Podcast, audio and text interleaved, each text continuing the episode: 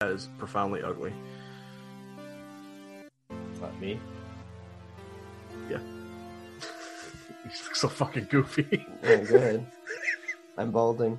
Oh my god. I can't focus. Hey guys, this is Mike Hawkins. This is the Scared Stiff podcast. Uh, we're here talking about lots of horror and fun stuff, maybe other things down the road. This is our first recording, uh, so we hope you enjoy it. This is my co-host Scott Noyce. Just going for the throat. Nice, nice blanket. Yeah, dude. It's all about the uh the movie we're talking about today, Space Jam. Only one third of the, of the people watching this will actually Get up and blanket. slam. Oh my god. Ah, how you doing? Pretty good, dude. Had a pretty decent day. I was with you. Yeah. oh my god. Yeah. Um, I don't know. I'm excited. Evil Dead's one of my favorite franchises, and you know, everyone talks about how great the first one is, and that's the one we're gonna be talking about today. But primarily, I'd love to talk about a lot of things that I love, and unfortunately, am not too hot on. But at the same time, express why this film is so good. It's created certain things like, you know, not just the film franchise, but a musical, video games have spawned from it you know that show that happened on Starz wouldn't happen without the first film especially and i think there's so many reasons why people can latch on and love the evil dead franchise and i can't wait to talk about that Me too. I, I it's just amazing considering the humble beginnings of this this franchise because this movie, a it took two years to film because they had to spread it out over multiple tries, and it's such a low budget film. I mean, its budget was three hundred and fifty thousand dollars, and it it exploded into this. You know, it's not like the highest profile franchise in the world, but it's something that has a very dedicated following, and it's about like you said, so many different types of media, comic books too, and um, it's just insane that this tiny little film became what it was. i can't believe you hit me with that. I can't believe you like hit me with the one i didn't mention. It was comic books. That's kind of fucked up. But- yeah i mean the thing that's so great about the budget is that like unfortunately it shows. Sometimes certain things don't come up to par and the budget is super prominent by saying we can do a lot of great things with this budget but some things do falter. But the best thing about that is that i know i still love this movie and if i can still love it with problems like that you really realize that sometimes not everything has to look amazing. Not Yeah. everything has to be perfect and that's totally cool and that's kind of the, the kind of the nice thing about this movie. Um, while I was watching it, I today I was thinking to myself, "Wow, this movie strikes like the perfect balance of that that like '80s cheese and actual legit like malevolent atmosphere, especially when you get to the cabin." Um, yeah, I mean, honestly, from the first frame with the music and the way that the, I mean, the title card comes up is a little cheesy, but it, it's it just strikes this balance because despite the fact that it is che- cheesy, some of the the acting is a little eh. Um, but it still maintains this relentless tension despite that. Yeah, I mean, that's the best thing about it, really. Um, I think this movie, along with a lot of other popular ones like Halloween, Friday the 13th, it really showcase not just what you can do with a low budget, but most prominently, what you can do with a well fleshed out score. Oh And yeah, I think the score really sells on not just how powerful it makes scenes feel, but really how much you can do with so little. Because there's not a whole lot of like in-depth, uh, in-depth, in-depth notes that like really take a piano player like, oh, I gotta learn this. It's gonna take a few months. But what you do here feels so enticing and dramatic. And Yeah. that's what I kind of love about horror scores in general, is that it isn't super difficult, but finding the way to have a small balance to strike fear, yet also be very alarming and start out calm. It's so cool because you get so much mixed emotion in these scores. I, I found it. Um, it's another thing I thought while I was watching it was like Halloween, and I even referenced that in my the notes I was taking. Like Halloween, this movie benefits from the simplicity of it, including the music. The music's very simple. Um, the story is very simple. Um, but in that simplicity, what you get instead is a director who can really come in and really make a mark with his flair. And I mean, like one of the, the most undeniable tenets of this franchise from beginning to end has been just the quality of craftsmanship as far as directing, cinematography, um, editing. Like it, it's it's a it's a very well made movie. It has some actually innovative uh, camera moves and and um, methods that no one had really done up to that point.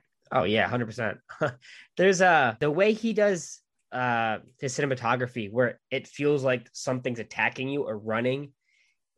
I can't name a film before that where I can notice that type of effect. And I know people really think of Sam Raimi and think of these films when they think of that type of movement because there are films that emulate it nowadays. I mean, when I was in college, I had to do a short film with my buddy, and when we were doing one of the scenes, it was kind of like a whole joke on like Aladdin or whatever. But when we use the object that like summons the genie, the way he used it, he did the same effect of how Sam Raimi would charge into and break into a room. And it's like, yeah. that's pretty genius. And he wouldn't have done that without this film.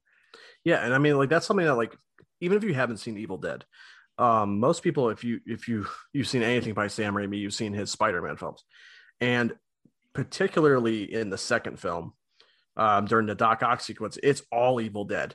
Like all the camera moves are Evil Dead, um, and it's awesome. But I think the greatest thing about that, and it's something that we will get into more later because it, it, it rolls through the entire film, and especially to the final shot, which is one of the best final shots I've seen in a horror movie ever. Um, the cool thing about it is that you, the camera is is speeding through these environments, and they it, it is coming from the perspective of the evil that is attacking these people, which also you never see, which is exactly the part. Yeah, because because the the nice thing about it, it's theater of the mind.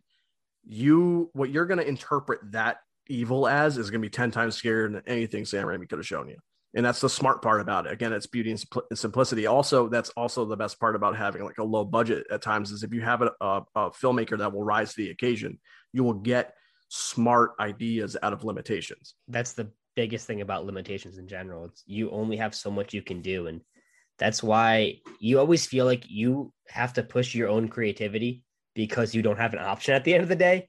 Like yeah. either we do this and we get creative about it or it's just game over. We can't do anything.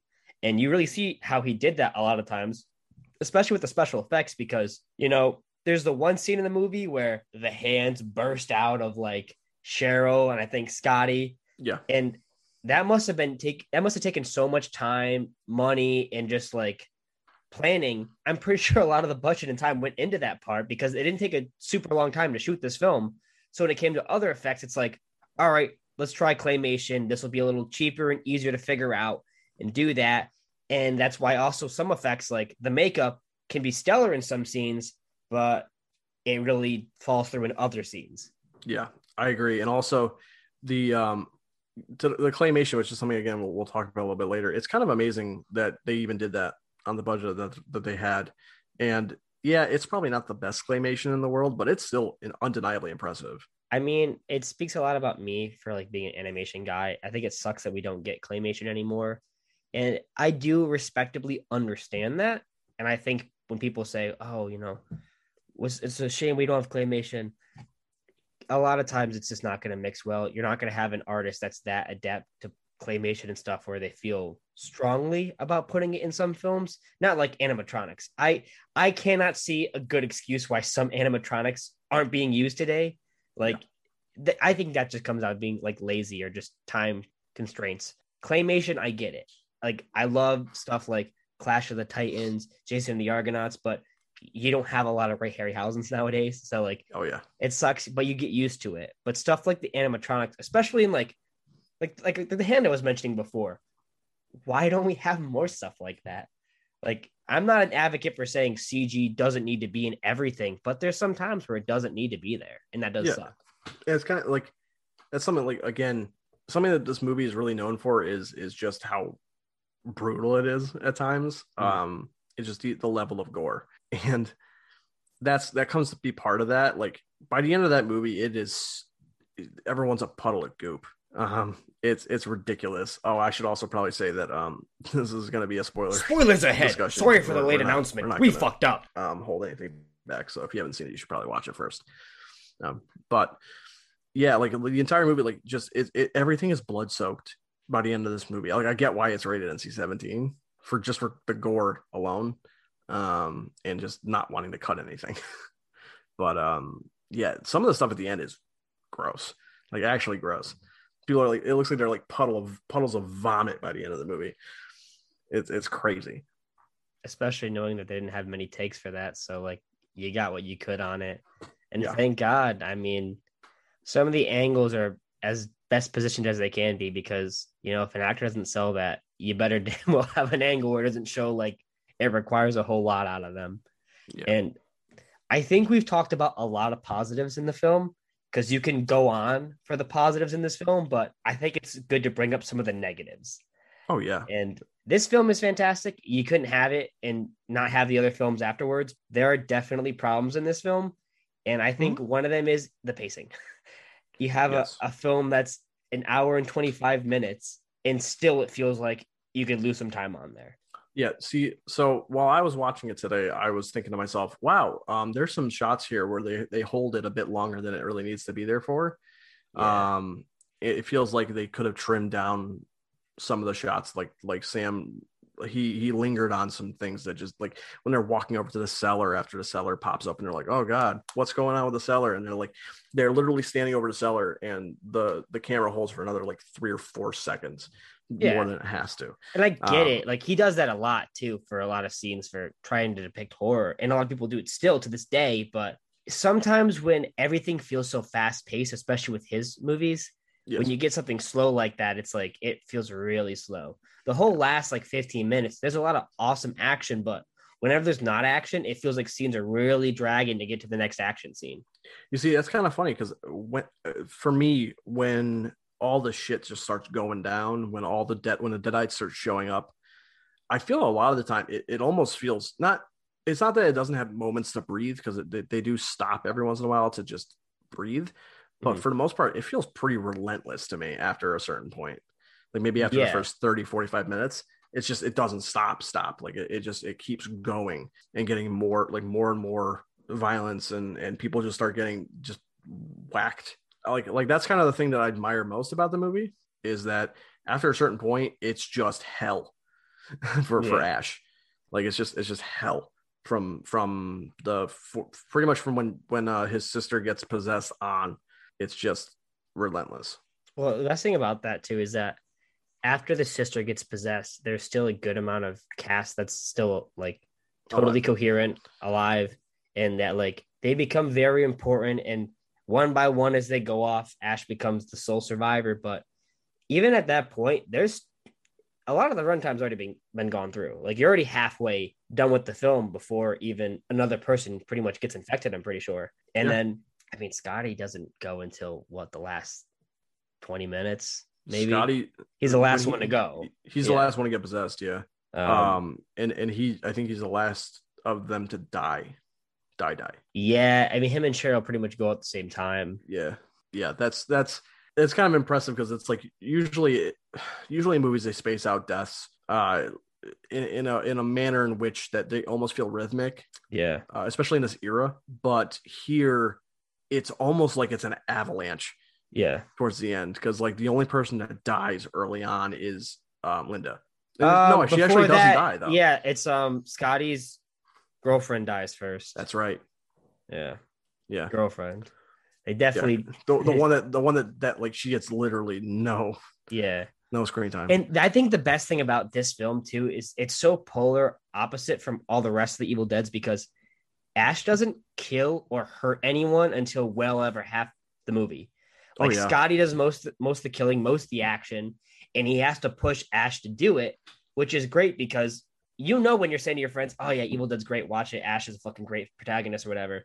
You know they're like, "Oh, sick." They're gonna put in this first film, and be like, oh, "He's kind of a fucking dumbass." Like, he's Yeah, I mean, that's- like, but that's great because for a first film, you don't want to feel like he's just like, "All right, cool. I'm gonna kill my sister. Like, let's go." Like, that's not a great way to start off. Hey, let, let me let me cut my let me cut my definitely know. girlfriend's head off with a chainsaw. but Let's you go, definitely bro. know by the end of the by the more recent entries in the series when if his sister's a Deadite, he's like, all right, like let's go. But Yeah, the that- that's first one, he he can't do anything. Um, Yeah. one of the most incompetent. famous one of the most famous scenes is from the second film where, you know, he chainsaws off Linda's head. Yep. That's not in the first film, but there's a scene where they show he might do it. Yeah. It's like, oh, I, I want to do it. And that's a great way of how the first movie sets up something and delivers on the second one and saying, he does it. This Ash is different. He's gone through some different stuff. And Yeah. he's a, a more, I wouldn't say crazy, but like unpredictable character. Yeah, to me, um, actually, two separate points. That scene in particular is one of my favorite scenes in the movie. When when he's when he's gonna chainsaw her head off and he can't do it because he sees the necklace that she says at the beginning, like "I'll never take this off," and he, by the way, ugly fucking necklace, but uh, he he doesn't want to cut her head off, so it's it's pretty tra- like it's, it's kind of Whoa, it's whoa, a tragic moment. I would agree by saying that I think that's one of the best scenes, It's tragic. but the delivery is is decent. But I don't know how strongly I'd feel if it wasn't for the other entries in the franchise, because that scene creates the second movie scene where he does do it.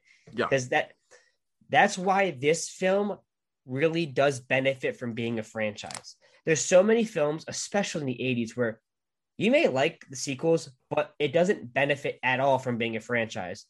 The franchise benefits by making buku fucking dollars, but Yeah. like you feel like things are so disjointed and it's forced to work. In this film, they set up scenes like that. So when you have a sequel, it's like we can deliver on that, you know, Yeah. almost like how sequels are supposed to be planned out.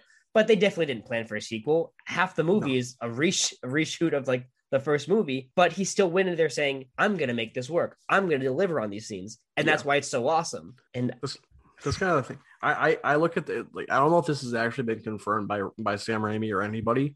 I look at it this way: like, yes, obviously, um, the reason why the sequel is the way it is is because they didn't have the rights. yeah, But to me, like head headcanon wise, and I don't like I don't usually like head headcanon, but headcanon wise, to me, at the end of this movie, the evil rushes him, and to me, the entire the reason why he's so friggin' nuts into is because he's been reliving this over and over again. uh, there's nothing to base that off of absolutely at all as far as i know. But i, I just think that's a really interesting idea. And kind of makes the ending more fucked up. But yeah like that i, I like that scene so much because it in, in this movie especially because it's in it's somewhere in between when when the the whole just like the train leaves the station and it just gets relentless. It's a moment to breathe that actually feels earned because it feels like someone uh, he's he's stopping to have a human moment and it's something that's not it doesn't happen that much in this movie. Um it's mostly just dread. Yeah, pretty much. I mean, not only that, but I think one of the one of my favorite things about having a human moment is that versus the other films, this film having Cheryl be the last deadite pretty much besides Scotty because Linda being there is always something, but Cheryl's his immediate family. It's his sister. For the second movie, that role is replaced by Henrietta, which is the the woman's mom. And as great as Henrietta is as a design and like a, a polar opposite to like Ash in that movie, yeah and like there's also you know the evil Ash, which is you know just the exact polar opposite. It's still nice to have a human character who he's related to, and that's the one that lives the longest, even though she's also the first one infected. That's something nice that this film does that the second one doesn't deliver on nearly as much. Uh, one of the things actually I like about Ash is they they spend the beginning of the movie. Maybe maybe I'm I'm I'm thinking this up in my head or I'm overthinking this, but it really doesn't feel like they're pushing Ash as the the lead until things start going awry because they they focus more uh, they follow Scotty more a lot of the time. You know, when they're going into the cabin, they're following Scotty through the cabin. They're not paying attention to him. Um, he's taking initiative where no one else is taking it. Um, it seems like they're they're almost bait and switching you and giving you the person that is the weakest to push them to be stronger. Yeah. And I, I've always found that kind of a of a, a bait and switch interesting. I think that's I think that's true to an extent. I think Scotty has more of an aggressive role in Yeah. the movie, but I think screen time wise, Ash has more of a center lead because like when they have the scene with him and Linda, they focus on that more versus Yeah. Scott doesn't have any hum- human scenes really. He Yeah, does you'll- feel like a headstrong character stereotype versus Ash. They wanted to delve out as being a character versus most of the other actors don't really get to be characters versus just I'm the girlfriend, I'm the sister, I'm the aggressive best friend.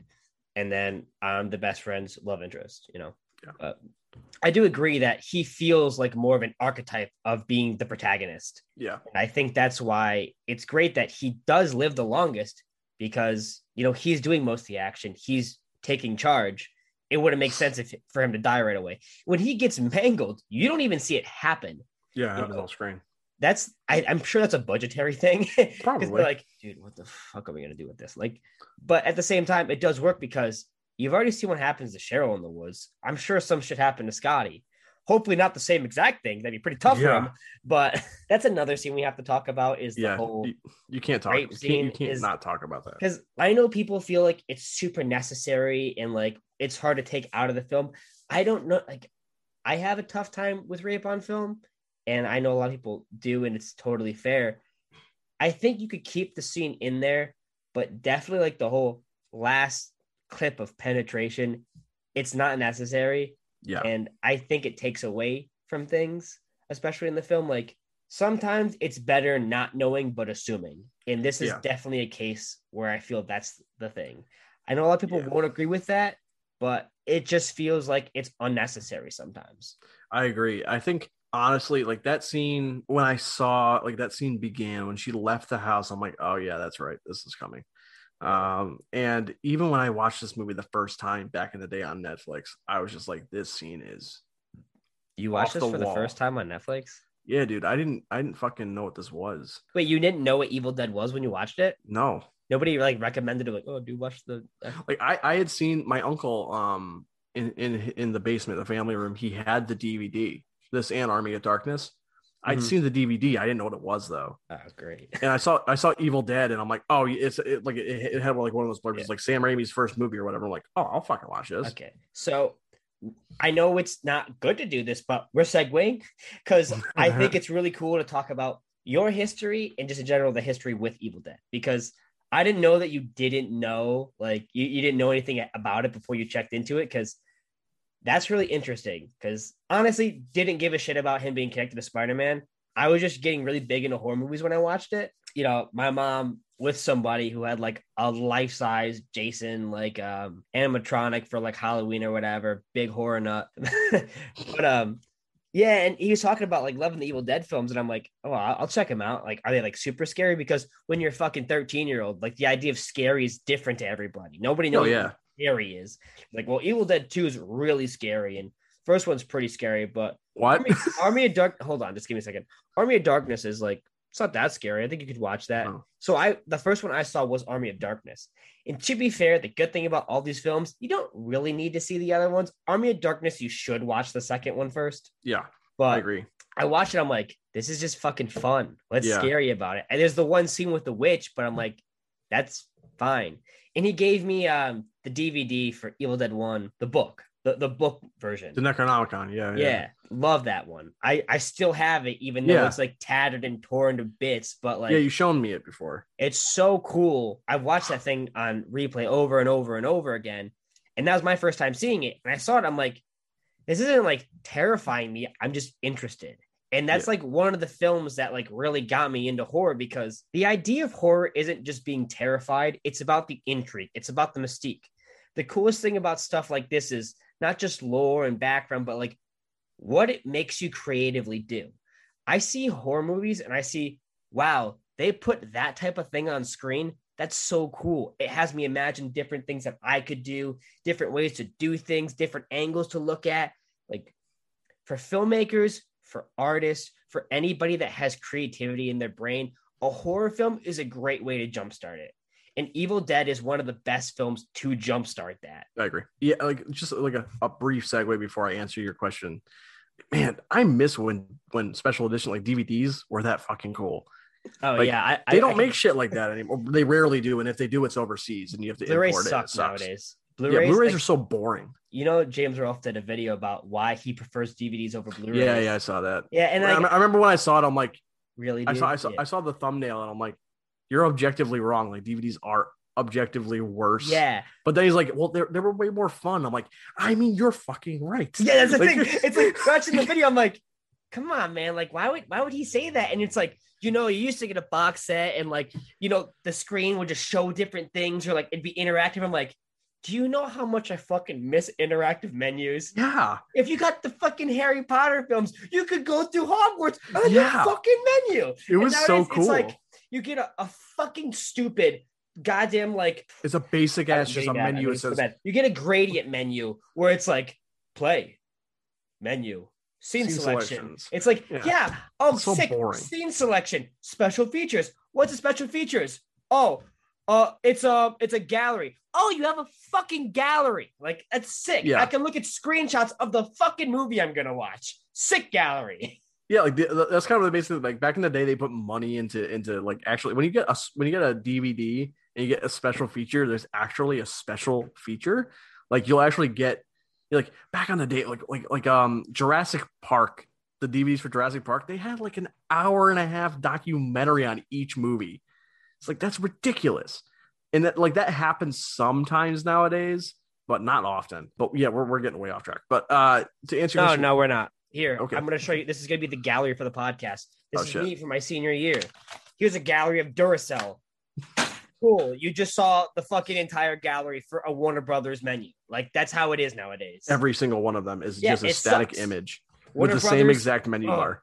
I, I I- I look good in this photo. But Warner Brothers is like one of my favorite studios when it comes to films, and Oh, their yeah. menus are dog shit. It's like they said, remember have the worst. creativity? Remember filmmaking? Go fuck yourself. No more. We're done now. They make some amazing films. They make the worst, fucking most dull home releases ever. Like it, they suck now. They're terrible. Ever since like like 2013, they just suck. I just don't understand why the person in charge of menus is a fucking graphic designer from 2001 because it bewilders me how even that if you're gonna make some dog shit menu at least make it look like something that came out nowadays Yeah. it's a blu-ray blu-rays what came out 2007 2006 Yeah, when the they- PS3 came out, yeah, so and they never 2007ish. they never updated the entire process of like, oh yeah, a play button. Uh, maybe keep it like one color tone.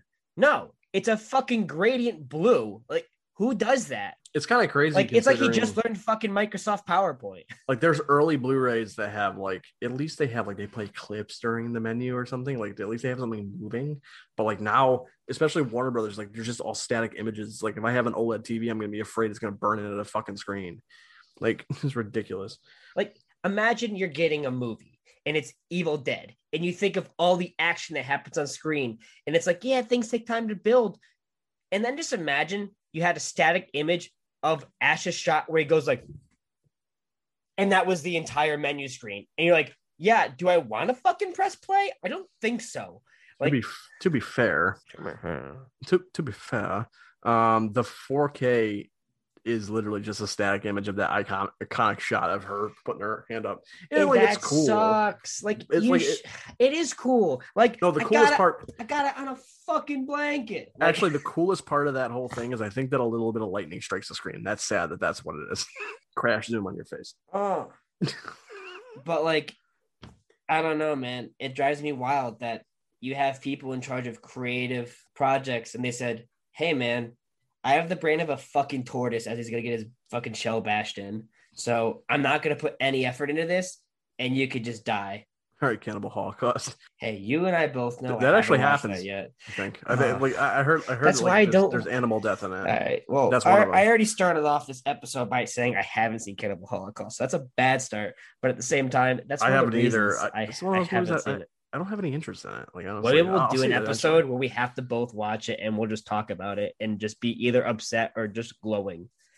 Yeah, I mean, I'm, I've gone to literally a, a bunch of conventions, horror, and even the comic ones, and like people have said, like, yeah, it's tough, get to it, and I don't know, and especially like people talk about how like the violence can be in vain with like some of the Evil Dead franchise. Can't can't See- really can't agree or disagree because haven't, Haven't seen seen it. I haven't seen it, but I'll say this: I feel like it's something that I'm gonna watch it and be like, it's really not that bad.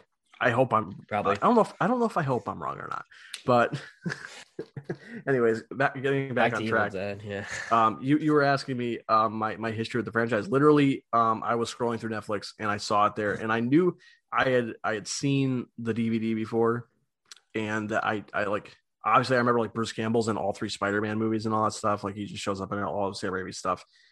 and I never really thought about it. And um, I saw it come up. I read the description for it, and I saw it was Sam Raimi's first movie or whatever. And I'm like, I mean, I'm gonna watch that.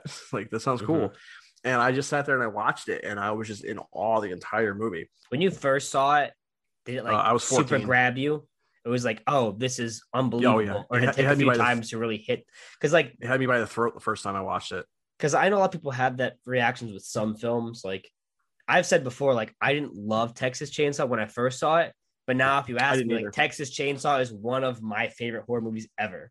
Oh, it's one of the um, greatest films ever made, in my opinion. I mean, Evil Dead, the first one, it's not my favorite. Like my favorite one's the second one because the biggest thing that you feel like with this movie, and I bet Sam Raimi would agree, don't want to speak for the man, but he really showcases horror well, but he really has an understanding for comedic elements, and that sometimes things that are supposed to be serious in this film almost blend into comedy. And he said, Well, if that's going to happen, let's have some comedy. And Evil Dead 2 capitalizes on and it that works. a hundred percent. It, Um, it, it it's it, it lives in slapstick. I mean, like even in this one, like they, they have moments where they kind they kind of like you The can tell bookshelf falling on him, Yeah, I mean, like that's like that. That feels like slapstick. It's not supposed to be, I don't think, but it feels I, like like, I don't it. find that to be slapstick, but I'll tell you, like every time he gets fucking coated in blood, it's it's definitely a joke. Yeah, like He just absolutely gets coated in blood in an, a ridiculous amount of it. yeah, Like his girlfriend, his girlfriend's blood spurts all over his face and in his mouth. Like it, it's so fucked up, but it's funny. And uh, it's just like that's kind of thing, like the whole running joke, and it's kind of sad because it's like it's it's actually real. Is like the whole movie, Sam Raimi, the whole joke for the audience is, I'm just gonna beat the shit out of my star for just whatever I want to do. yeah. And and he says that too. Uh, He's on a few podcasts where he talks about that, and with his reactions to something, they're just innately funny sometimes. yeah. Like there's got a very where like animated face. Cheryl will like reach for his head, and you're like, oh, and it's like that's awesome. I'm laughing, but you're also in a terrible position right now, and Yeah. I'm sorry. It's fucked. dude, come on, you look like that. Like he he really grasps him and Bruce Campbell are the perfect duo because he knows what his director wants, and the director almost builds a scene for Bruce Campbell. Yeah, and usually it's a, it's a scene to beat the shit. Yeah, poor guy, man. Dude, I was watching. I, I even put it in my notes, man. When when when he gets thrown into that bookshelf, I'm sitting there looking like, man, I really hope he doesn't have like permanent fucking brain damage from that. Like it's just like he he gets clobbered constantly in this movie. It's- he gets his ass kicked. That's They're- so and there's funny no. though. They're like, yes, they're like they're like the way he hey, falls, dude. It's we like have stuntmen. What stuntmen? like the way he just Like- shings his arms. Like, oh man, It's like that, and then like again. Like he, he gets he gets thrown through furniture all like oh my god the things that he has to do it's so fucked up and it's like you know there's obviously there's no stuntmen because they don't have money for that Yeah. shit so like he's just getting thrown through actual real like getting hit like that bookshelf's hefty like look at that thing. That thing is hefty. And that thing landed on his body. Like like jesus christ. I mean hey it sells. It really works for the movie. Yeah, everything feels really brutal because it is. Yeah, for sure. You just feel bad for him because nobody else has to deal with that shit. At least he's, not he's the only person the only he's the only save for like I think someone gets hit with a lamp and that's like the worst thing. Like he's the one he gets the most punishment easily. I think Linda gets some shit that happens to her too. yeah, Um, There's the scene where Cheryl hits her too, and she goes flying. yeah. I mean, I'm sure Cheryl didn't have fun with the whole you know tree scene. Uh, I don't have fun with the whole tree scene. so yeah, none of us do. I don't think anybody That's does. so not true, man. I don't want to think people- about that. I know people love that scene. And like people, oh well, just me saying that, like, ah, yeah, I think it's just too much sometimes. People like, you're a dumbass. It's like, yeah, I'm a dumbass, but it's not for that opinion. Like, that does linger for a bit. And like, it's a lot of times less is more. A lot of great horror films, it's like sometimes you don't have to show it and it makes a bigger difference. if a that lot of times in horror movies, you don't see shit happen. You don't see someone get brutally murdered the way you think you do. And in this scene, I didn't need to see someone get penetrated by a tree. The fact I'm already thinking about it, that's tough enough, let alone Yeah. actually seeing it happen. And it's like, oh yeah, it's it's like Alien with the allegory for for impregnating her with the evil or whatever. Yeah. It's like I get that, that's fine. I understand the symbolism and the Yeah. weirdness to it, but if Yeah. you just pan the camera up and filmed her reaction rather than seeing the actual fucking penetration, it Exactly. would literally be a more disturbing shot, in my opinion Like, opinion. I don't want the scene gone. I'm not saying get rid of it. yeah, personally, not a big, like I said, not big on whole rape in, Oh, mm. in film, but like this, the scene serves a purpose. You just don't have to show that penetration happening. That's the only thing. Yeah, and it's also, I mean, like it's his first movie. He was learning Yeah. and all that stuff, and it's something like he's never done anything like that again. Yeah. Um, so like he, and like I it's mean, weird I- to say, but it's also it not a, nitpick. studio film Yeah. either. It's like it's not a studio film, so it's like he can do whatever fuck he wants. Yeah, Um, sure. so like when, when we get to Evil Dead 2, like I mean, honestly, no, I mean, Evil Dead 2 is still in the 80s, so like it's a little bit different. But like Yeah. you got you get to Evil Dead 2013, they still kind of do that. Yeah. They don't show it, show it, but like they kind of still do that. So like you could you could probably still do it, but there's definitely a more uh, I, hate to use the word artistic, but there's a there's a better way to to do that scene yeah. than doing it like that, in my opinion. If you like it, whatever, that's fine. Um, Yeah. And, like but- I get it. Like I totally get it. Some people just like saying- the unrelenting, just like raw, That, disturbing that's the, factor. That's the it. energy of the film. It Yeah. feels raw. And that's like that's why I said like I get it. I'm not saying people would be wrong for liking that. It's just a personal thing. That last image, a little too much. You could do without it, changes nothing. But like you said, raw is the perfect way to have it for some people, and I get it. It's just not for me. And it, like I said, it's weird to say, but to me, that is a nitpick. It doesn't ruin the movie. I still love this movie. It's just one small thing that takes me out of it. Immediately, though, I get right back brought back right back into the film, so it doesn't really make a difference. So yeah. At the end of the day, it's a moment in a in a film that is not that big of a deal. It's just Yeah. something that sticks out. I I, I kind of want to circle back though. I don't want to talk about just the plot of this in general though, because we kind of we kind of glazed over all that, and I think that like this this movie lays the groundwork for what this franchise would eventually be just by introducing the concepts that has of the the Kandarian daggers, the Kandarian demons, the or Deadites, the the Necronomicon, all that stuff, bringing that all. Uh, yeah, in that big, there's a big exposition scene where they play a tape recorder, and it's a little bit of a crutch, but it really works because the the narrator does such a good job just making it really creepy. But I think the again beauty and simpli- simplicity that the whole the whole this whole movie hedges on the fact that they just came up to the cabin for a weekend, and and that's kind of the the um maybe the the part of the most disturbing part about it is just like they were just trying to have a fun weekend and because stupid teenagers. stupid Fun stupid sucks. Scotty's a fucking idiot. I literally wrote down in my uh in my notes uh because they did the scene where Ash is trying to give his speech at dinner at dinner. I said Ash is a fucking doofus, and literally not five minutes later, Scotty does something that's like just him just being oh it's it's the scene when, they're going into the cellar and Oh, like, oh maybe, that's maybe there's awesome. an animal in there and he's like Yeah, an animal. So stupid. Yeah, he's but like wow that's, that's- the stupidest thing I've ever heard and I'm But- like wow Scott's a fucking dick Oh, but that scene's perfect because when they adaptate it for the musical, you get Oh, the it's really best number ever. Because an animal, that's the stupidest thing I ever heard. God, what a stupid bitch. And that is so fucking funny. Uh, have you heard? it's the delivery I know I, I've shown you a few bits, but have you heard like the entirety of the musical? No, and I, I keep saying like like Awesome. musicals. I want to just Awesome. It's like I want to watch the musicals. Like they're not You doing the can't. musical anymore. I can't watch not- it anymore. So I was like, I just gotta listen to the music at this point. That's awesome. I I, yeah, I think it's so funny. It's definitely based on the second movie more because they follow the have no whole stuff. Um, it's also like like, and funny. everything. So Yeah, yeah, yeah. I mean, Um, obviously, one of the songs about being an S Mart employee and finding love Yeah. in S Mart, so good. But yeah, that's that's the stuff that the film does. Like it sets up so much things to be brought back. You brought up like the Kandarian dagger and everything, and the tape recording, which I love the second movie and having the tape recording play a part in it and be a character as like the father. I think it works better as just being narration in the first film. I think with it being narration, it works stronger and it doesn't take take away anything, and it has you asking questions. Yeah. and you don't get any answers, which is kind of nice.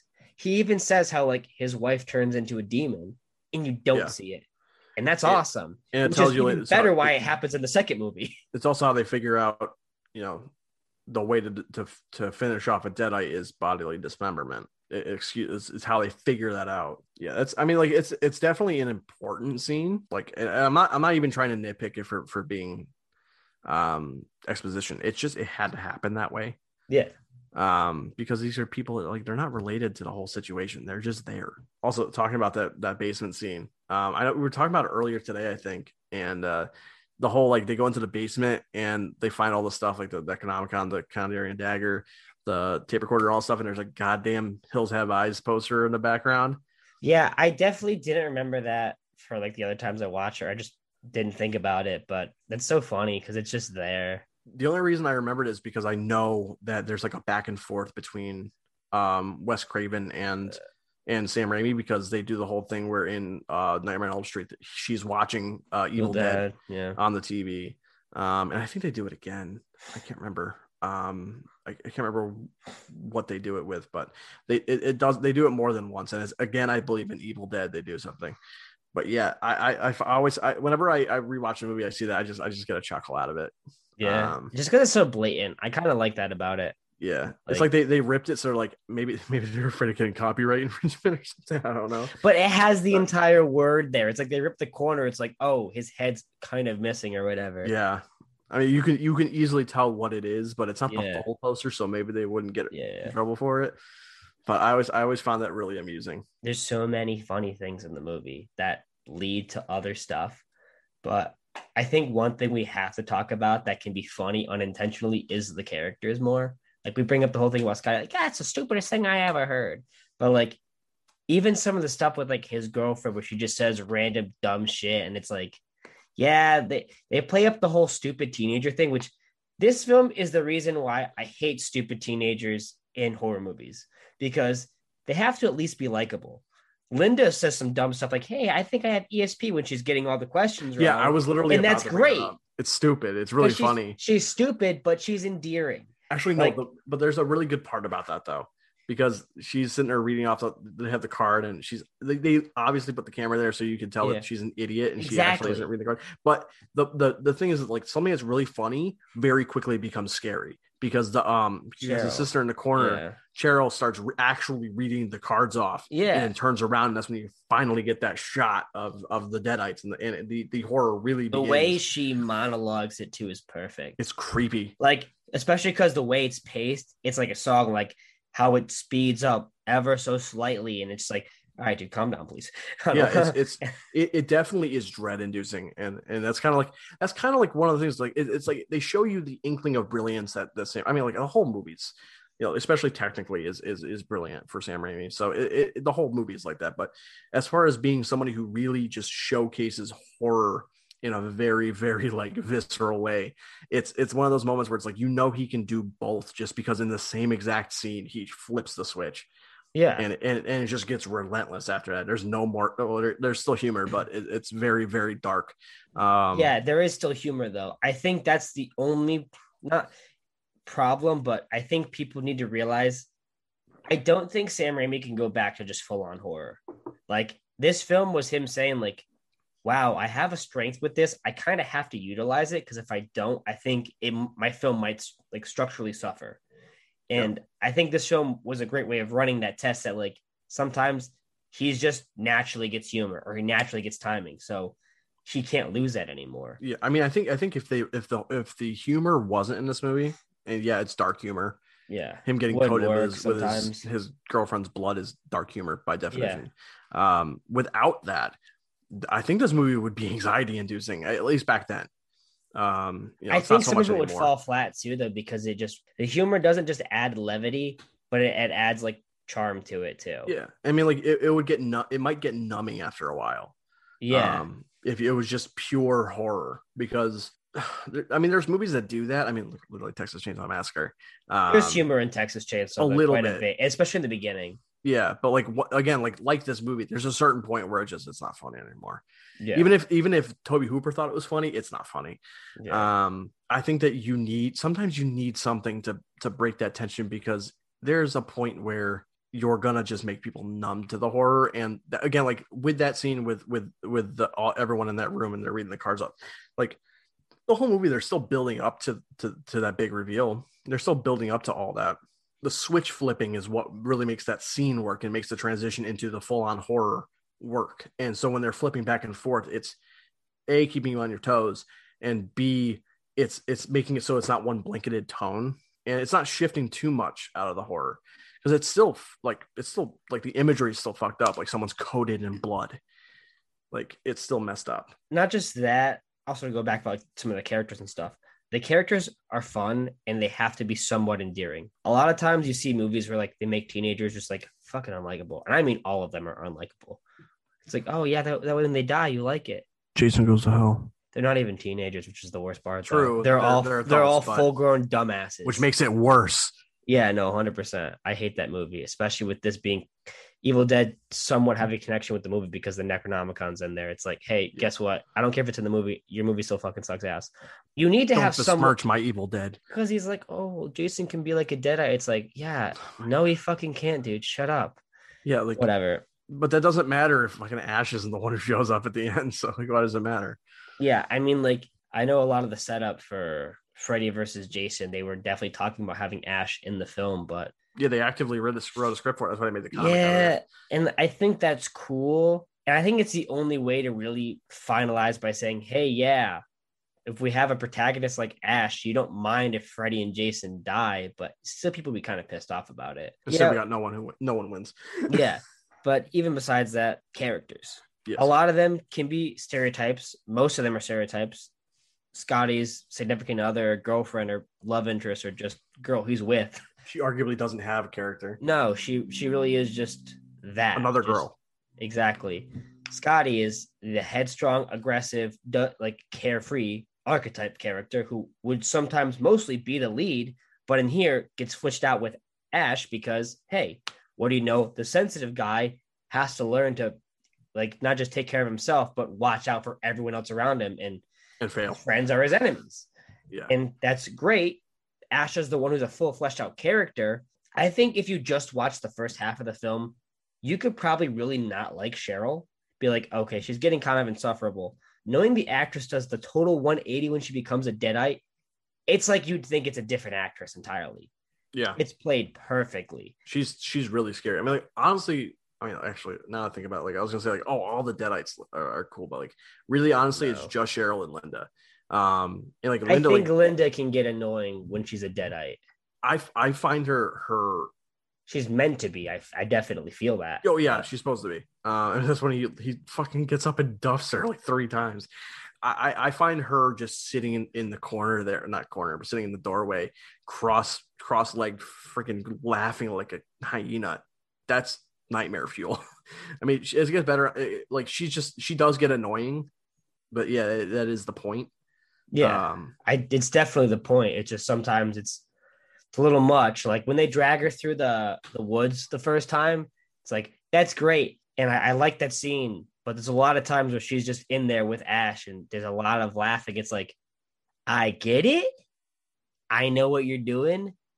Tone it down, and we can progress and it just feels like ha ha ha ha ha. It's like even Cheryl taunts her more. I wish Linda, being the girlfriend, would have more scenes where they taunt her. I don't know if like they didn't trust the actress to do it, or Sam Raimi was like, "Yeah, I don't really care about that right now. We don't have time to, to like flesh it out." But it feels like she does just become like, yeah, she just laughs and like it's terrifying. And the fact you know that she was the girlfriend is enough. It's like, yeah, it's really not though. Sometimes when you feel like Ash could be more invested and more hurt if you have Linda saying some mean shit or Linda really showcase like they have the scene where like she switches back to human Linda and it's like, oh yeah, that's that's sweet. That's a nice moment. I like how if you know the franchise, you expect it to happen. It happens in every yeah. movie now. But when that first happens, you're 45, maybe an hour into the film when it happens. It's like, oh, cool. I didn't know that was going to happen. It doesn't happen again after that, which is perfect. One time is enough. Yeah. But there should have been other scenes where just have Deadite Linda taunting Ash. Really attack that. It would have showed him break down more. And, you know, I'm not saying have a crazy runtime, but less laughing, more talking. That's all I yeah, would I mean, liked a little bit you, more. You wouldn't have to really change runtime so much as just give her lines. Yeah, even if you don't have Ash responding, just having her say some shit as she's getting dragged or whatever. She does she does a little bit like when he gets when when they're outside um when he's burying her, but not a lot and yeah. mostly her her her contribution is the admittedly creepy uh like we're gonna get you not another peep time to go to sleep yeah. so yeah she doesn't really get a whole lot to do other than laugh like a fucking hyena. But I think it's more so the image that makes me creeped out than anything else. Um, and like like talk about like those those contacts. They like from what they said on set, like they were really uncomfortable. Oh yeah. Uh, it hurt a lot for a lot of their eyes. Yeah. Um, and like, hey, good I- for that. They they were champs. I think it's like the way they crafted it. They were saying how like it wasn't meant to be like that. So like a lot of the eyes were just burning when the contacts were in. So like they couldn't Yeah. have them in for for too long because it was just insufferable. I think it was. I, think like, I don't know if they had like the solution to clean them or something. Like there was something. There was something really like uh, yikes Yeah. About that. Um, also like the blood that they used for the movie. I can't remember what they because I read um I, I read the book uh uh the, the first book that's written by uh by Bruce Campbell. Um, I can't remember what the name of it is. It's if chins could kill is one of them, and then there's another one. I mean, I Um, wouldn't know. I don't know how to read, so like I can't give you firsthand information. There's there's two autobiographies. Why'd you laugh? 'cause you can't read. That's just kind of fucked up. It's true. I know. I know. There's a, a there's a, a video. Is, there's a is- movie. if Chins could kill the new one though, if if Chin, so it's um if my name is Bruce is a movie. I know that's a movie. I know it If was. Chins Could Kill is the first book. though. I think Yeah. If, if Chins if could Chins kill could is the kill first one. the first The second one is Hail to the Chin. Because Um, I, and I've listened to both he, of them. he did a new book recently because when I went to the signing to get him to autograph the Necronomicon, he was talking about like, oh, he was having like people sign for the book, whatever. And it's like, yeah, that's great. Love to get your book. I brought the fucking Evil Dead book. I'm not just gonna not get that signed. Yeah. The the the um the second book, um, Hail to the Chin came out like 2017. So it was rather Oh, new, I think, when you went Then there. yeah, yeah, yeah. Because I think I saw Um, him 20. Was it 2019? Yeah. The yeah. No. Yeah, yeah, yeah. Yeah, it was Yeah. 2019. The first the first book came out in like 1999 or Oh yeah, yeah, I know that Oh. was nowhere near. Yeah. But like in that book, they discussed Evil Dead, obviously, as a huge part of the book. Um, A, that like this movie took a long time to shoot because they shot most of it and then they ran out of money, so they had to come back and shoot it. Um, that's why like, they started shooting it like 78, I think, late 78 and then into 79, and then it came out in 80. Um, and they were talking about the, the fucking blood mixture that they used. It I can't remember what the, the what they used in it, but it is foul. Uh, and Yeah. he was like coated in it, and he was talking about how like it coated his pants and like froze. Oh, it was yeah, coated, yeah, it coated him head to toe, and it was like he, it was it was horrible. And he was like trying to shower it off, he couldn't get it off. Um, it was it. It just sounded so unpleasant, and it sounded exactly like a Sam Raimi movie. It, it was just I hear him talk about like like after watching this now because like I haven't seen Evil Dead since I read the book, so I I read the book and then now I've seen it, and I'm watching him get coated in the blood, and I'm just thinking about how horrible it was, for him, and I feel even worse for Ash. So That's another thing about horror films is a lot of fucking actors go through some terrible shit for a low pay and because the film has a low budget. And And, it possibly sucks, but return. it works really well. for some it feels it feels bad for like the ones that like they go through hell for a movie that doesn't do well Yeah. Oh, dude, speaking of films that don't do well, have you watched the the movie Demon Wind? It's very much No. meant to be like a rip you you showed me a clip we- oh, when we were that doing- shit is so bro good. when we were when we were doing our our um our at the time it, we only did it for two years but our yearly like watch a watch a horror movie every day you Yeah. were watching that at, at work uh, on lunch sh- and you yeah. showed it to me you showed me like so like funny. 10 minutes of it and i'm like i have to go like Oh man, it's so funny. It's such like a bad movie, but it's I'd say sometimes it's so bad, just stop. Not so bad, it's good. But Yeah. there's some stuff like wasn't it with joe bob briggs though yeah, I mean, if it's gonna be a would be bad movie, I gotta have to have him. Like, that, give me, that'd like, be fun although it, it like doubles breaks. the runtime though like oh, it Oh, it's worth it. It's funny because he doesn't mention it being like Evil Dead. He's like, yeah, it's kind of like Friday. It's like this is hundred percent Evil Dead. There's like a book where it like brings in demons and every. This is hundred percent Evil Dead. The main character's got like a girlfriend and it's like, oh, she shows her ass or whatever, and they're together. It's like, yeah, but like the best friend character. That movie is so homoerotic. Like those dudes are fucking. They're straight Yeah. up fucking. Because it's like when the girl's gone, he's just like, damn. But like when the boy, like when his like best friend's gone, he's like, hey man, you mean a lot to me, and like no matter what, like our bond is never gonna be broken. I'm like, hey, I'm all for like you guys, but like this film needs to acknowledge they're gay. Like they're definitely gay. so what you're saying is it's like nightmare on elm street too Uh, yeah. S- maybe slightly like, less. I don't think the best friend in that movie is nearly as like No, he's not participatory. He, I don't think he's like no, he's not. but in Demon Wind, dude, they they just they just mesh well. You know, they're cute. they're cute together. they, they just vibe. right. They're just vibing, bro. Why can't Ash have a cute boyfriend?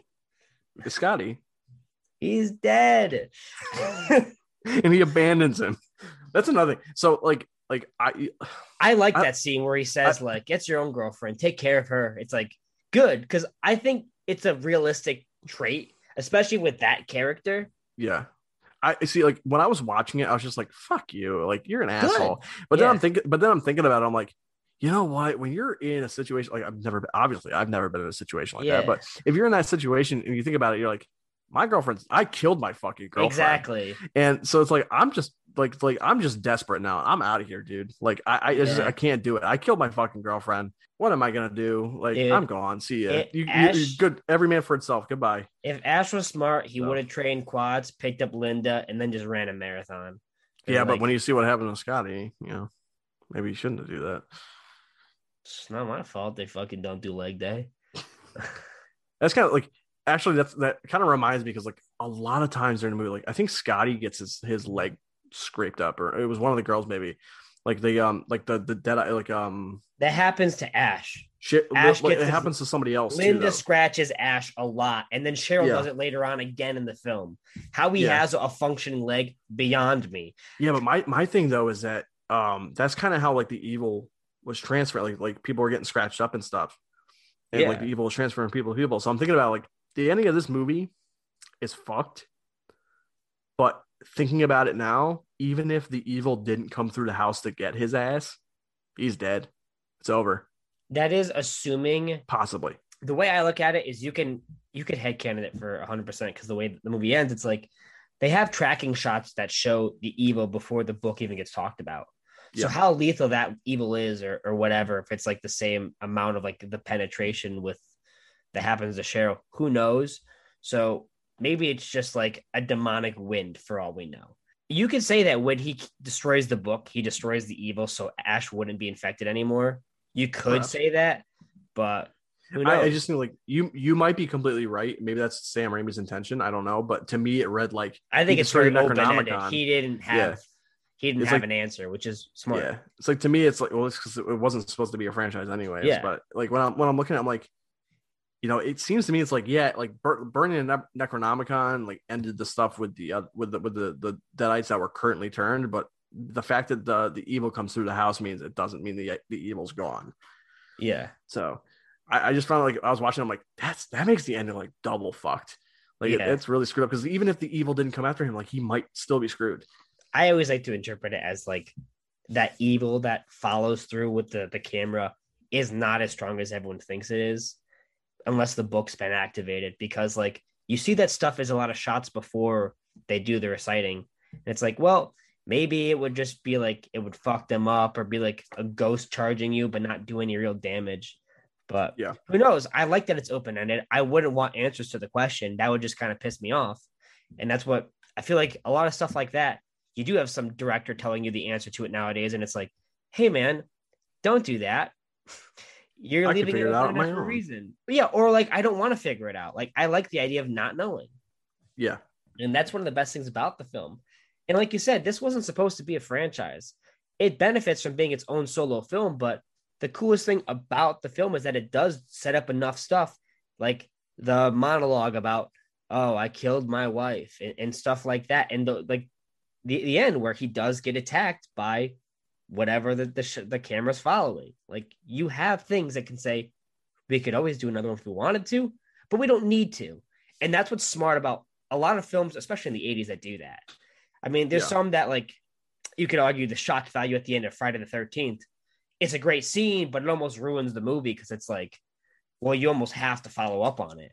yeah, you have to do Some- you, something. you don't want things to feel like it's it's needed, but you could go further. I love that in a film. So I know we're not talking about Friday the 13th, but like with that, it's like they kind of like fuck themselves because they they were trying at the end they're like, "Oh, we're gonna have this final jump scare," but then Yeah. they're gonna be like, "Oh, well, there wasn't a boy. You just fell off the boat. We watched you fall- basically fall, watch you fall off the boat." Dude, So it's like, "Oh, he's not actually I there." I don't want to get into Friday. I'll go Yeah, we'll be here forever. for we'll be here for five hours. yeah, That's why, that's why we deliberately didn't choose Friday. yeah. I don't want to do that. No. I just like my. I love the franchise, but Yeah, That's why I think Evil Dead is the perfect franchise film. It's a film that didn't need a franchise but capitalized on it. Nightmare, the franchise almost ruins the movies because it so much stupid crap happens where it's like I don't need it. Halloween, the franchise almost ruins the first movie because everything being connected takes so much away from it. Every It's- time its continuity further- is fucked too. Yeah, there's three different continuities. And besides the remake right now, And there's not even there's not the- even time travel. They didn't even fuck it up with time travel. They just decided, hey, we're not going to do this anymore. and Yeah. then switch to something else. And it's like, besides the new continuation with the 2018 movie, awesome. everything just ends so badly. Whether it's the resurrection timeline, whether Nice. it's the the goddamn Thorn trilogy timeline, like everything that no- happens. Concrete, good, satisfying finale to any version of the timeline in that franchise, No, hundred percent. The new one that came out, like unless we ignore who- ignore who knows if it's going to happen again? I do. who knows if I it try happens to. again? You That's that's the thing I'm most scared about with the new Halloween movies is that I'm afraid that they're they're like, oh man, Halloween 2018 was lit, and like watch Halloween Kills will be really great, and then they'll just fuck it up with and Halloween that's Ends. the problem with franchises. Things aren't meant to be franchises sometimes.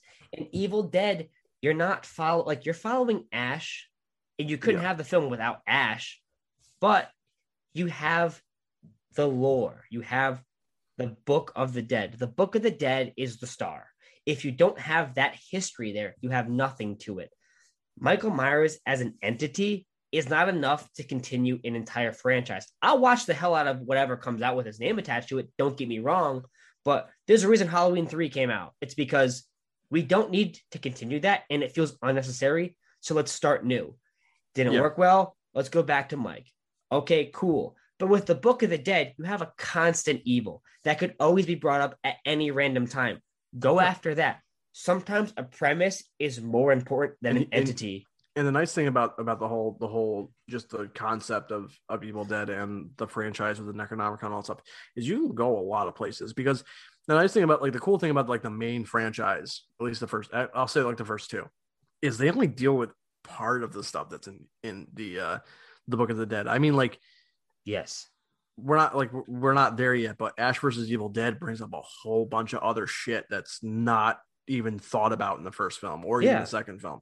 So there's a lot. There's a huge there's huge potential for a lot of awesome ideas, which they do explore in, in Ash versus Evil Dead.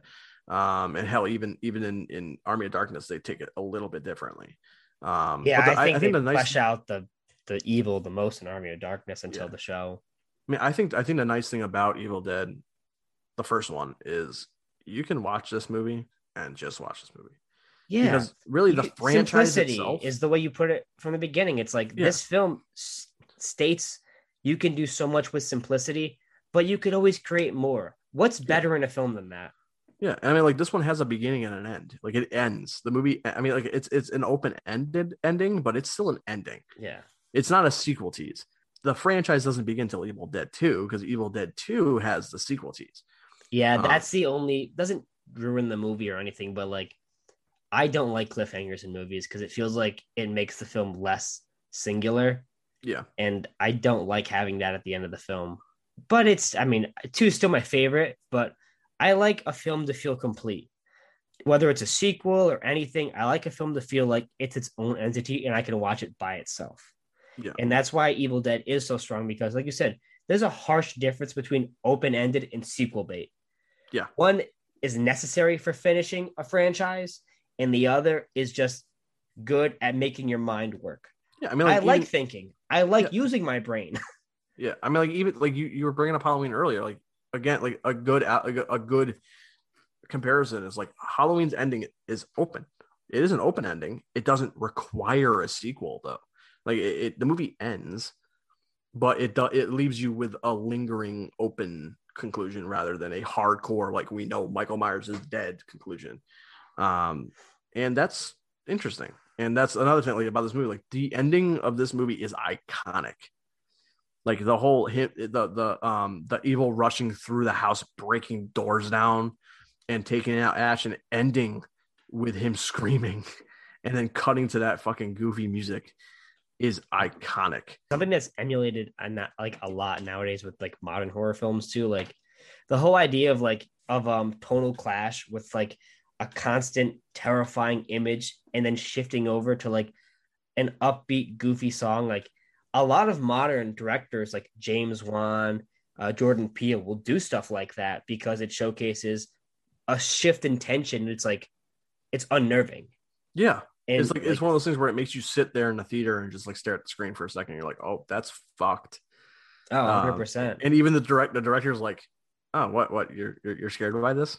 It's just Yeah. like da da da. But also, I was sitting there I, like um I usually like when I finish a movie like I don't sit there I don't sit through the credits. But as I was I was getting up to to get all my stuff ready and, and then come upstairs, I sat like the the movie was still playing. And the kind of fucked up thing about it is that that song plays for like a minute maybe, yeah and it gradually shifts into this the terrifying score. yeah and it's just like that's that's cool i'd never noticed that before um and don't you miss That- that yeah and it brings you it brings it back to being scary Yeah. And like, don't get me wrong. Something's nice about like having a movie end, having a little bit of score, and then some cheesy song or whatever that like fits the decade. Like, yeah bro I love- kiss from a rose bro don't bring up that song unless you want me to sing it. But like, I love stuff like, you know, Friday part six, where like they have um the man without a mask by Alice Cooper plays at the end of the film because it's perfectly in tone with the movie. And like sometimes Yeah. it's nice, but sometimes it's good to have a real horror movie end with just like a little bit of scare right at the end. Like, yeah, it's tough, ain't it? Yeah, we're, not happy anymore. Neither are you. Like, that's sick. And- and now I you're gonna be stuck with that image. films. now you're gonna be stuck with that image of just the evil just rushing ash There's nothing better than an image that sticks out at the end of a movie for good or less. Like, remember when I was talking about Sleepaway Camp with you? It's like I wouldn't, I didn't love the movie. i'm talking about a fucking ending I didn't love the movie, but like the Wow. ending shot is like terrifying to me. Yeah, I was like, I, I hate that Yeah. mostly because like the mask is just so off-putting. because it it's doesn't not- look right It's not, su- yeah, it doesn't look super real, but it looks real enough to be disturbing.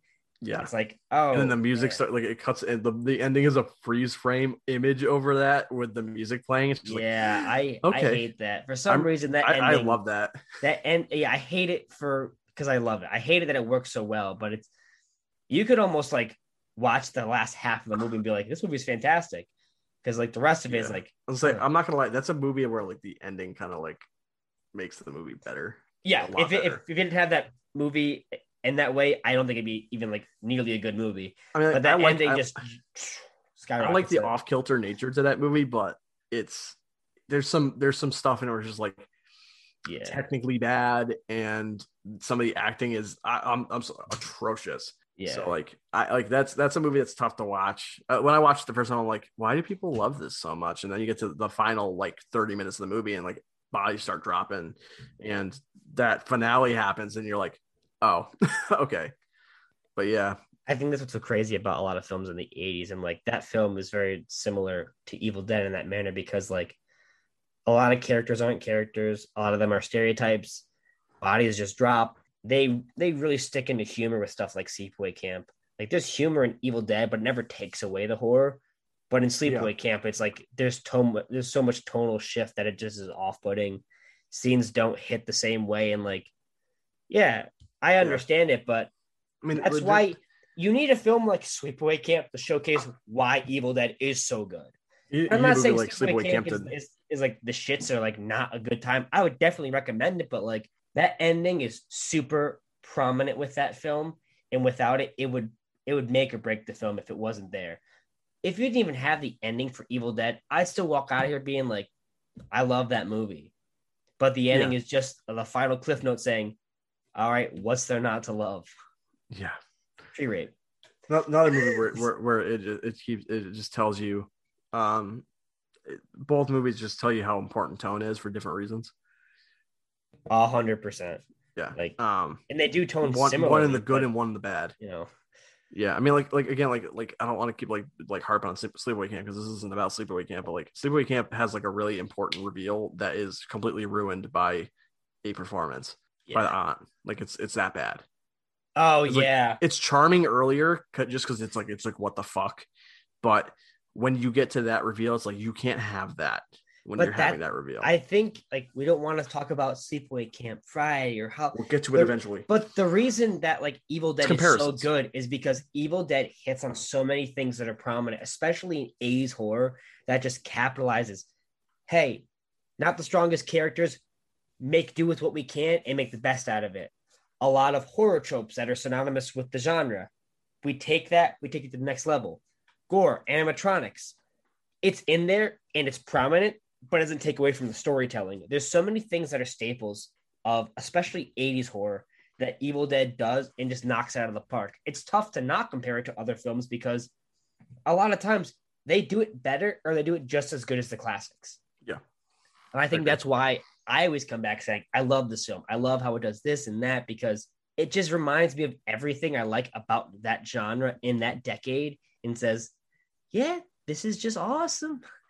Like Yeah. I said, the second one I think really lends itself more into the humor and lends itself into being more creative, and that's why I like it more. But the first one is an awesome, well structured film that has everyone saying, "Yeah, I kind of want to check that out again or come back to it." I mean, well, I can't say everyone. I know some people differ on that, especially female viewers. I've come to learn this film with females very drastic, different tone, not just for like the tree scene that I 100% can understand being like a make or break it, but just in general, like I put this movie on sometimes to go to sleep, and I'm like, all right, it's good. It's yeah, I know it sounds weird. Don't give me that face, but like, Dude, I, this- I, I, I fall asleep to slasher movies all the time. It's But, like, I put this on a lot and I fall asleep, and like my girlfriend would be like, "You could put on anything. You could put on anything." Every time I hear one of them scream or something, because when they yell, they really yell, and they don't yell for like a second. They'll have yelling for for, a constant two and a half minutes. It's like when I hear that, I wake up at night and I get so angry at you. It's like I sit there and I'm like, that really sucks because I'm still sound asleep or I don't know a goddamn thing. Uh, we've we've talked a lot about this movie. Um, I think we've covered pretty much everything that we could probably cover for now. Um, Yeah, it's it's just a it's just a classic movie, and like yeah, there's some aspects about it that haven't aged well. Some of the makeup isn't great.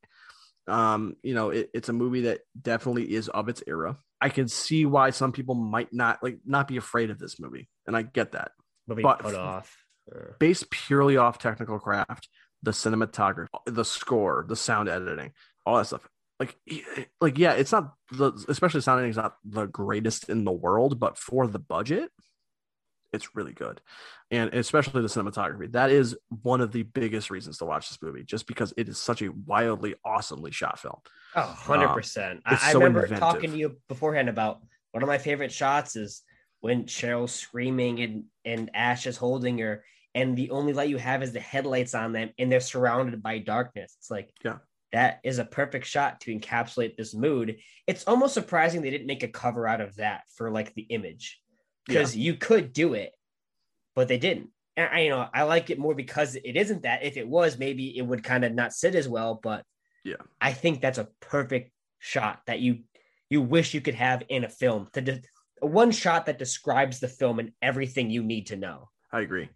But yeah, I mean, it's, it's a movie that I think every horror fan or anybody who's getting into horror should watch at some point easily. I mean, the franchise in general is one to watch. But yeah, I just wanted to uh to ask you what if you were gonna uh, like uh, all all ratings are arbitrary. It doesn't really matter. But if you were gonna give this something, uh, you know, a rating out of five out of ten, whatever you want to use for a scale, letter grade, what would you give this? I really don't like rating like super biased films because it's just like not a fair rating. Yeah, You know, it's like, oh, what do you give it? Ah, 10 out of 10. But like, that's to me, it's like every rating's biased. it's But all like subjective. for fan favorite films, it's like it feels so unnecessary because I'm only coming at it from a perspective like of a super fan. Like I went and brought the Necronomicon to Bruce Campbell to sign it. I waited three hours in line to get that signed. The people in front of me were somebody that had a stone from the actual set Cabin. of Evil Dead. Yeah, from Yeah. the first cabin.